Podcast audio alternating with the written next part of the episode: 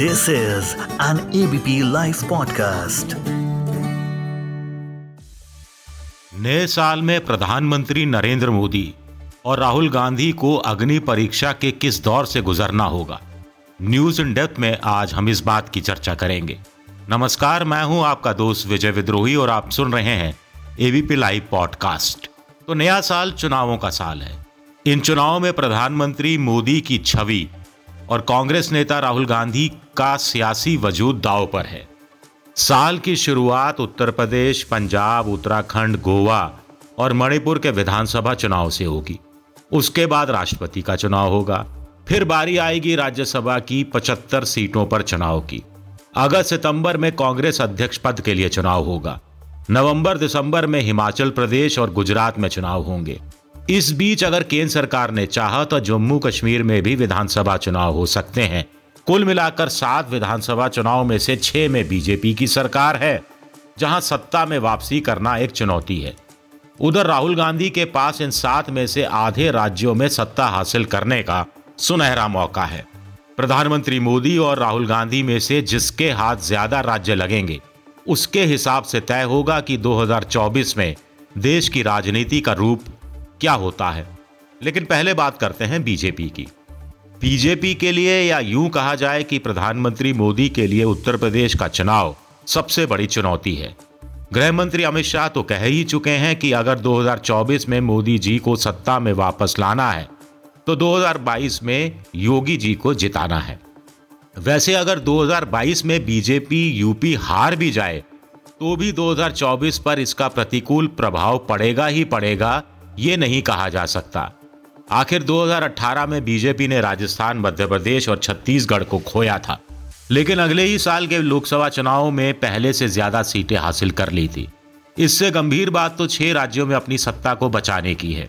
2014 के बाद से बीजेपी 10 राज्यों में विधानसभा चुनाव हारी है या अपने दम पर बहुमत में नहीं आ पाई है। इसमें दिल्ली में दो बार की हार, राजस्थान, छत्तीसगढ़, मध्य प्रदेश, झारखंड, बिहार बिहार यानी 2015 महाराष्ट्र, उड़ीसा, बंगाल, तमिलनाडु, आंध्र प्रदेश, कर्नाटक की हार शामिल है। केरल में भी हार शामिल है। यह भी देखा गया है कि मोदी जब अपने लिए वोट मांगते हैं तो जनता टूट पड़ती है। लेकिन जब विधानसभा चुनाव में अपने किसी नेता के नाम पर वोट मांगते हैं तो जनता टूट जाती है। इस हिसाब से देखा जाए तो ओमिक्रॉन, हिचकोले, खाती अर्थव्यवस्था, बेरोजगारी, महँगाई, चीन की दादागिरी, किसानों की नाराज़गी के बीच होने वाले चुनाव में सत्ता में वापसी का काम आसान नहीं होगा। इसके अलावा जहाँ जहाँ बीजेपी की सरकारें हैं, वहाँ भी वो आदर्श को स्थापित नहीं कर पा रही हैं। उत्तराखंड और गुजरात में मुख्यमंत्री बदलने पड़े हैं। हिमाचल में मंडी लोकसभा और तीन विधानसभा सीटों के उपचुनाव में हार का गम अभी भी पार्टी भूली नहीं है। ऐसा लगता है कि बीजेपी हिंदुत्व और राष्ट्रवाद को साल भर गरमाए रखेगी। उधर संघ भी पूरी तरह से साथ देता रहेगा। क्योंकि संघ भी जानता है कि एजेंडा पूरा करना है तो सत्ता में रहना ज़रूरी है। संघ 2025 में अपनी स्थापना के 100 साल पूरे कर रहा है और उत्सव 2024 में ही शुरू हो जाएगा। उत्सव के लिए माहौल बनाने का काम 2023 में ही शुरू हो जाएगा। संघ ज़ाहिर है कि चाहेगा कि उस समय बीजेपी एक जिताऊ पार्टी के रूप में उभर रही हो। उसका इकबाल बुलंद रहे। प्रधानमंत्री मोदी के सामने इससे ही जुड़ी हुई चुनौती राज्यसभा में अपने दम पर बहुमत के जुगाड़ की है। अप्रैल से जुलाई के बीच राज्यसभा की तिहत्तर सीटें खाली हो रही हैं। ये राज्यसभा की कुल सीटों की लगभग एक तिहाई है। ज़ाहिर है कि अगर बीजेपी पाँचों राज्यों में अच्छा प्रदर्शन करेगी तो ज़्यादा से ज़्यादा लोगों को राज्यसभा भिजवा पाएगी। इसी तरह राष्ट्रपति का चुनाव भी चुनौती है। मोदी चाहेंगे कि बीजेपी का अपनी पसंद का राष्ट्रपति हो। इसके लिए यूपी में भारी बहुमत से जीतना ज़रूरी है। अभी बीजेपी के पास अपने दम पर 49.5 परसेंट वोट है। राष्ट्रपति के लिए 51 परसेंट वोट की ज़रूरत पड़ती है।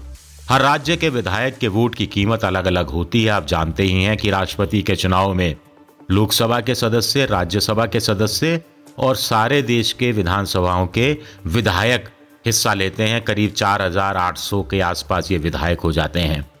यूपी में ये सबसे ज़्यादा 208 प्रति विधायक है जो हम कीमत की बात कर रहे थे अलग अलग वोट की।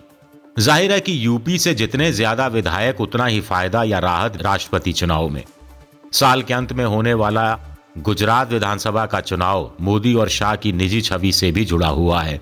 गुजरात एक ऐसा राज्य है जिसे मोदी किसी भी कीमत पर खोना नहीं चाहेंगे। पिछली बार बीजेपी हारते हारते बची थी।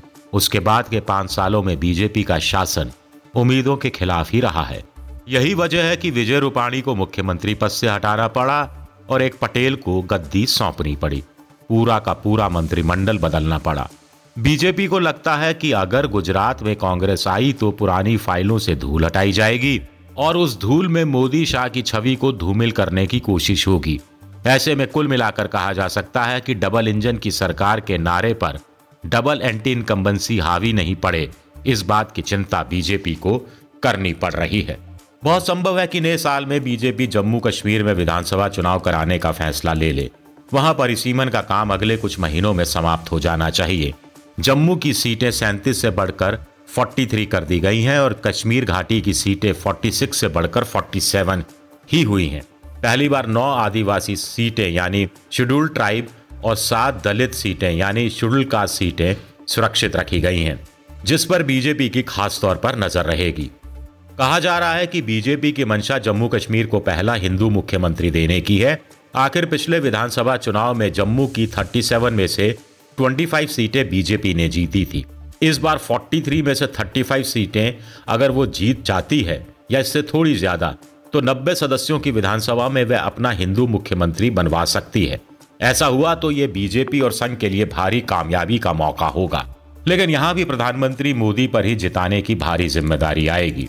अब बात करते हैं राहुल गांधी की। अगर सब कुछ ठीक रहा तो सितंबर में कांग्रेस को नया अध्यक्ष मिल जाएगा, ऐसा अध्यक्ष जो पूर्णकालिक होगा। ज़ाहिर है कि राहुल गांधी ही कमान संभालेंगे। इससे पहले राहुल गांधी को पाँच राज्यों के चुनावों के नतीजों से उलझना होगा।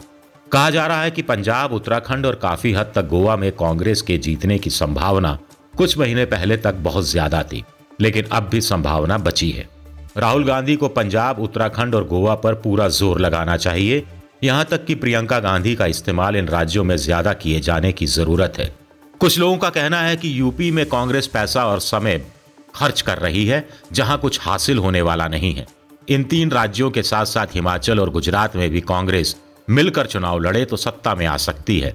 अगर ऐसा होता है तो विपक्ष की राजनीति की धुरी फिर से कांग्रेस बन सकती है। कुछ राज्यों में कांग्रेस की जीत का मतलब होगा पार्टी की झोली में कुछ पैसा आना। आखिर अगला लोकसभा चुनाव लड़ने के लिए कांग्रेस को अपने फंड में इजाफा करना भी ज़रूरी है।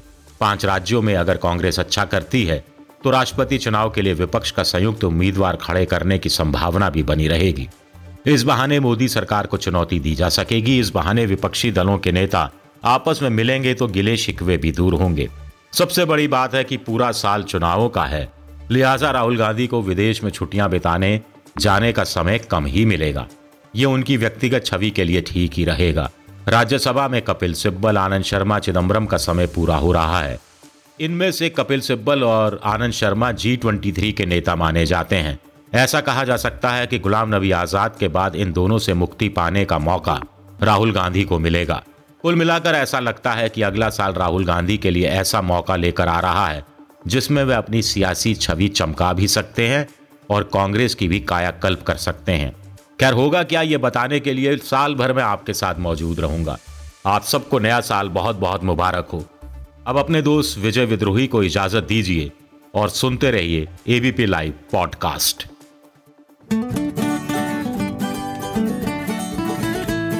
this is an ABP live podcast